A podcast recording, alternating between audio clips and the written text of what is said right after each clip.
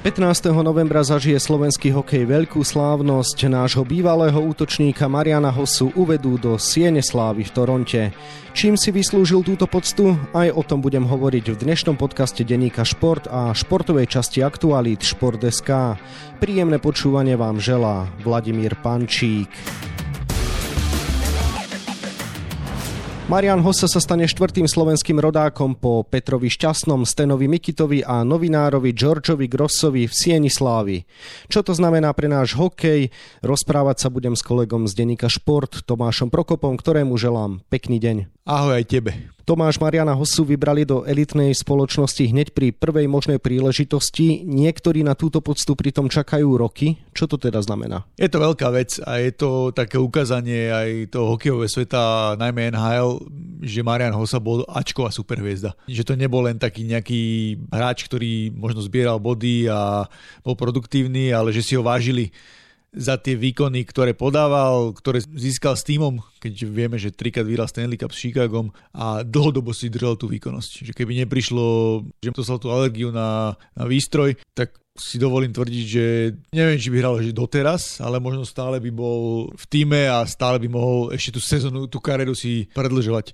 Tak to ju musel ukončiť a dostal sa už hneď v tom prvom roku, ako to bolo možné podľa pravidiel, do výberu pre Sieň slávy. Aký program čaká Mariana Hossu v Toronte? Je tam celkom nabité, má tam nejaké samozrejme tlačovky a nejaké tie veci, ktoré musí absolvovať okolo médií, ale najmä má exibičný zápas, ktorý bude veľmi zaujímavý. To bude tým Mika Modana versus tým Scotta Niedermayera, čo sú vlastne legendy zámorského aj svetového hokeja, tak si poskladali zaujímavých hráčov, ktorí budú hrať na obidvoch stranách. Čím je príbeh nášho bývalého špičkového útočníka výnimočný? Prečo teda za veľkou mlákou nemohli ani na chvíľu otáľať s jeho nomináciou? Výnimočný je z toho hľadiska, že dokázal byť, ako to volajú Američania, to two-way. To znamená, že vlastne ako bol silný v ofenzíve, tak bol silný aj v defenzíve. Že dokázal si držať skoro bod na zápas, ale pritom ho mohli tréneri použiť ako hráča proti najsilnejším a naj, najlepším superom. On bol úplne že legendárny v tom, ako dokázal zobrať puk, že vlastne mal tak silné ruky, že dokázal zobrať hráčom puk.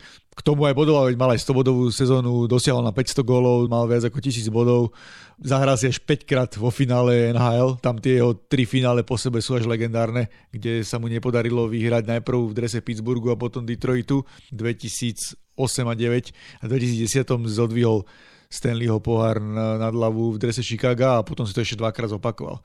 To všetko dokopy dáva obrovský príbeh veľkej osobnosti, ktorá mala rešpekt aj súperov, aj spoluhráčov a vôbec sa nečudujem, že ho vybrali hneď v tej prvej várke. Čo by si vyzdvihol v jeho prípade najmä? Tí sú to tie tri víťazstvá v Stanleyho pohári so Chicagom? Áno, tie tri víťazstvá sú najväčším a najviditeľnejším úspechom, ktorý dosiahol, ale skôr by som možno vyzdvihol aj to, že keď sa o hoci ktorého hráča, ktorý s ním hrával alebo proti nemu hrával, opýtaš na jeho meno, tak každý o ňom rozpráva s rešpektom.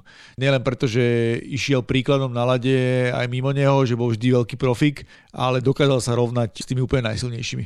Ja som to už niekde spomínal, že pre mňa je taký ikonický moment pri tej jednej ceste za Stanley Cupom. Si Hossu počkal za bránkou Dustin Brown, to bol z Los Angeles Kings, taký dosť aj zákerný hráč, tvrdý a proste robil, dával tvrdé hity a niekedy aj také, že unfair a chcel Hossu proste bodyčekovať za bránkou, keď sa keď akože to vyzeralo, že sa Hossa nepozerá a miesto toho Hossa proste tak ustal ten súboj, že ten Brown sa od neho odrazil ako od steny. Že tam bola vidieť aj tá jeho komplexnosť, že to neboli len body, nahrávky, ale aj tvrdosť, keď to trebalo. Bol super talent alebo skôr pracant?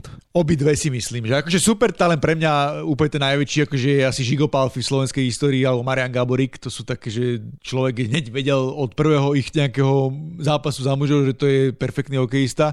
Hossa možno taký talent ako oni až tak nemal, ale určite mal veľký talent. Veď spomeňme si, že bol v mladom veku už v extralige, bol na majstrovstvách sveta, kde ho ešte tuším Jozef Golonka zobral v deväťdesiatom siedmom, ak sa nemýlim, v ôsmom, teraz som si nie presne istý.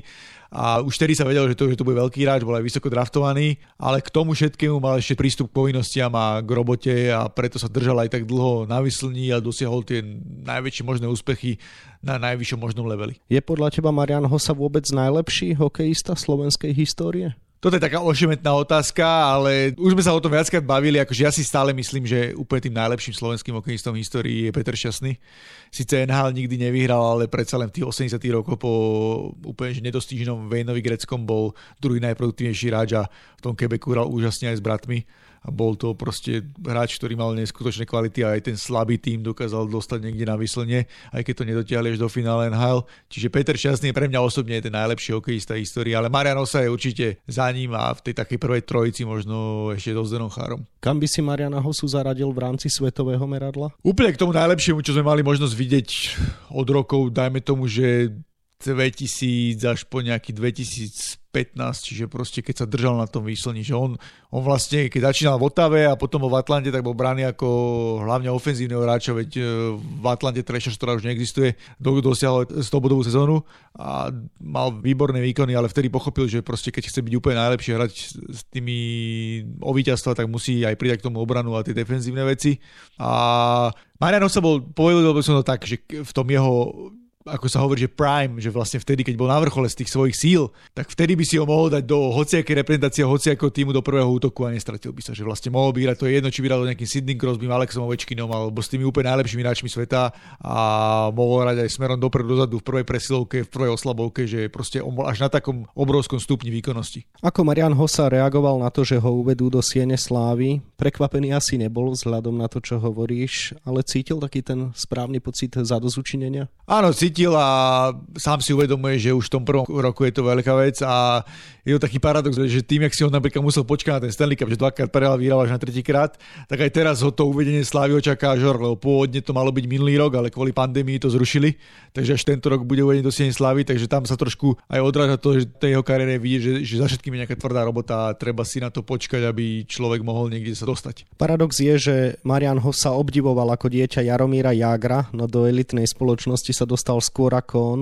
tak čo hovoríš možno na túto zaujímavosť? Na tom sa zasmiala aj Marian Hossa, že vlastne oni ešte keď boli malí s bratom Marcelom, tak ako pred školou pozerali deväťdesiatjeden deväťdesiatdva finále en há el, keď Jaromír Jágr ako tínedžer po boku Maria Lemieho vyhral s Pittsburghom Penguins Stanley Cup a potom hovorí, že aj prvá knižka, ktorú prečítal, bola práve knižka Jaromíra Jágra po tých úspechoch a obdivoval ho.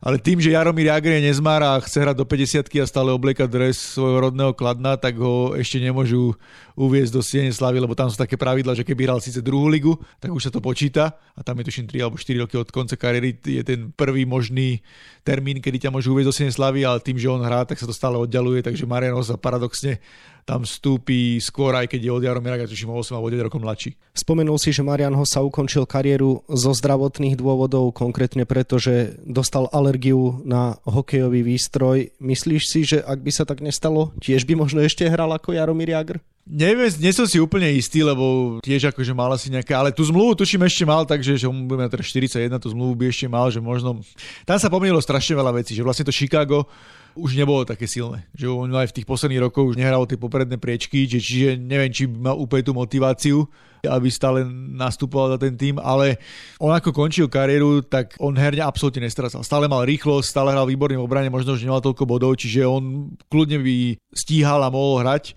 Ale je to také odhadovanie, či by ešte mal motiváciu stále nastúpať predsa len, lebo už dosiahol na ten päťstý gól, dosiahol na tú tisícku, tisícdvesto bodov a proste ešte mal aj tie tri získy Stanley Cupu a keby ten tým nebol taký silný, tak neviem, čo by ho ešte možno hnalo dopredu. Marian Hossa bol ústredná postava Chicaga, ako si spomenul. Ako tu jeho slávnosť ovplyvní skutočnosť, že organizácia čiernych jastrabov sa dnes otriasa v základoch pre sexuálny škandál, keďže sa prevalilo, že jeden z trénerov mal zneužívať nádejného hokejistu a konec koncov bývalého spoluhráča Mariana. Áno, tam je to trošku komplikovanejšie, lebo ten hráč bol vtedy medzi mladým rezervným tímom, čiže tí hráči hlavného tímu sa až toľko s ním nestretávali. Ale zareagovali na to dobre aj Marian, aj s celým Chicagom z toho hľadiska, že Marian mal mať tú takzvanú Legacy Night pred tým uvedením do Siene slávy, že ten celý večer zápasu s Pittsburghom Penguinsu mal patriť, ale zrušili to na neurčito, že vlastne nie je teraz čo oslavovať. Marian mi viackrát povedal aj off record, aj predtým, aj teraz to povedal oficiálne, že vlastne nevedel o tom celom škandále a vyjadril ľútosť na tú celú situáciu a povedal, že vlastne en há el a en há el pé á, čo je hráčska asociácia, by mali uvažovať na nejakou nadáciou a na nejakou konkrétnou možno organizáciou, ktorá by takéto veci dokázala vyšetrovať hneď ako sa stanú a že hráči by tam mohli anonymne zavolať, aby sa tomu predišlo a no je to celé zlé, akože veľa ľudí vypisuje, že určití hráči o tom vedeli, hráči tvrdia, že o tom nevedeli. Neviem, s Marianom Hossou mám taký vzťah za roky, že nikdy som nemal pocit, že by mi niečom klamal a tváril sa neprofesionálne a od začiatku rozprával, že o tomto nevedel, takže nemám mu prečo neveriť a verím, že už také veci sa nestanú v budúcnosti a en há el sa aj v tomto prečistí, lebo tých problémov tam je možno viacej, ale to by bolo na iný podcast. Aby toho nebolo málo, tak slovenským hokejom zase otriaslo čerstvé úmrtie iného bývalého hráča Trenčína Borisa Sádeckého. Myslíš si, že si v kontexte týchto udalostí naozaj dokáže Marian Hossa vôbec užiť slávnostný ceremoniál? Predpokladám, že sa s Borisom veľmi dobre poznali. Áno, poznal, myslím si, že som s ním poznal, veď Boris je Trenčan a hrával tri a pol roka za Trenčín. Marian Hossa po tej konci kariéry žije doma v Trenčíne, čiže určite sa s ním poznal a stretol. Bude to ťažšie, hlavne z hľadiska týchto všetkých udalostí. Akože je to ohromná strata, veď mal len dvadsaťštyri rokov, mladý chlapec, inteligentný, bakalárske štúdium na vysokej škole skončil. V poslednom ránom zápase, ktoré hral, strelil hat-trick. Videl som aj na sociálnych sieťach, všetci zdieľali nejakú tichú spomienku, všetci možní reprezentanti a hráči, všetky kluby, ktoré boli, že otriaslo to tým slovenským hokejom. Určite aj Marianom to otriaslo, ale tak verím, že nechcem to tak nejak zľahčovať, alebo to hádzať za hlavu, alebo tak, ale má to až nejaké dva týždne, takže určite si na to spomenie, ale aj tú ceremoniu si užije, lebo stane sa to raz za život, že vás niekde uvedú do Siene slávy medzi tzv. Nesmrteľných. Spomenuli sme, že Sieň slávy sa rozrastie o štvrtého slovenského hokejistu. Veríš, že sa čoskoro dočkáme aj piateho člena? Na jazyk sa tlačí najmä meno Zdena Cháru. O tom som sto percent presvedčený, že Zdeno Chára bude tiež úplne v prvom možnom termíne, ako sa dá, uvedený do Siene slávy, lebo ten jeho príbeh Američania vnímajú ešte silnejšie ako Mariana Hossu. Aj tým, že vlastne bol iba druhý kapitán európsky, ktorý pod Niklasovi Lindstremovi, ktorý dovedol tým en há el k Stanleyho poháru a celá tá jeho story, že bol vlastne odpisovaný hokejista vysoký, o ktorom hovorili, že je kvázi nemehlo, ale on tou tvrdou prácou a všetkým sa proste vypracoval medzi najlepších obrancov sveta a histórie a v tejto sezóne má šancu sa stať vôbec obrancom s najvyšším počtom zápasov v histórii v en há el a dostal sa do desiatky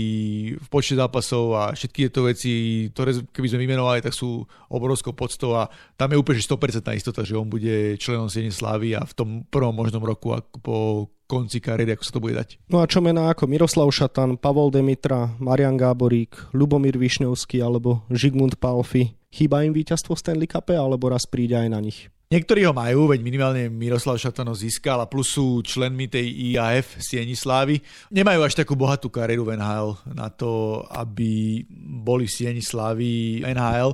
Akože hrali tam výborne, ale predsa len sú tam nejaké kritériá na to, aby sa medzi tých nesmrteľných dostali a aby tam mohli vstúpiť. Myslím si, že nikto z nich nemal až takú kariéru, aby sa tam dostal, že vlastne chýbajú im možno nejaké, ja neviem, Marianovi Gáboríkovi možno chýba päťsto gólov, aj keď má ten víťazstvo Stanley Cup a ohrozili ho tie zranenia, aj Žigmund Pálffy skončil možno skôr v en há el ako mal a tiež nemá to víťazstvo a Miroslav Šatan bol výborný v en há el, ale skôr žal tie ešte väčšie úspechy v reprezentácii a na tom medzinárodnom poli. Pavol Demitra sa tiež silný príbeh aj tým, ako tragicky skonal, ale tiež tej en há el mu chýbalo nejaké víťazstvo. Všetko sú to výnimočné osobnosti a hviezdy slovenského hokeja, ale nemyslím si, že tie kariéry mali natoľko obrovské, že aby sa proste dorovnali až Marianovi Hossovi so Zdenom Chárom, ktorí proste budú tí členovia Siene slávy. Na záver buďme trochu osobní, ty si v našej redakcii priam až legendárny tým, že pri každej možnej príležitosti si chcel písať komentár o tom, že Marian Hossa musí skončiť v Sieni slávy.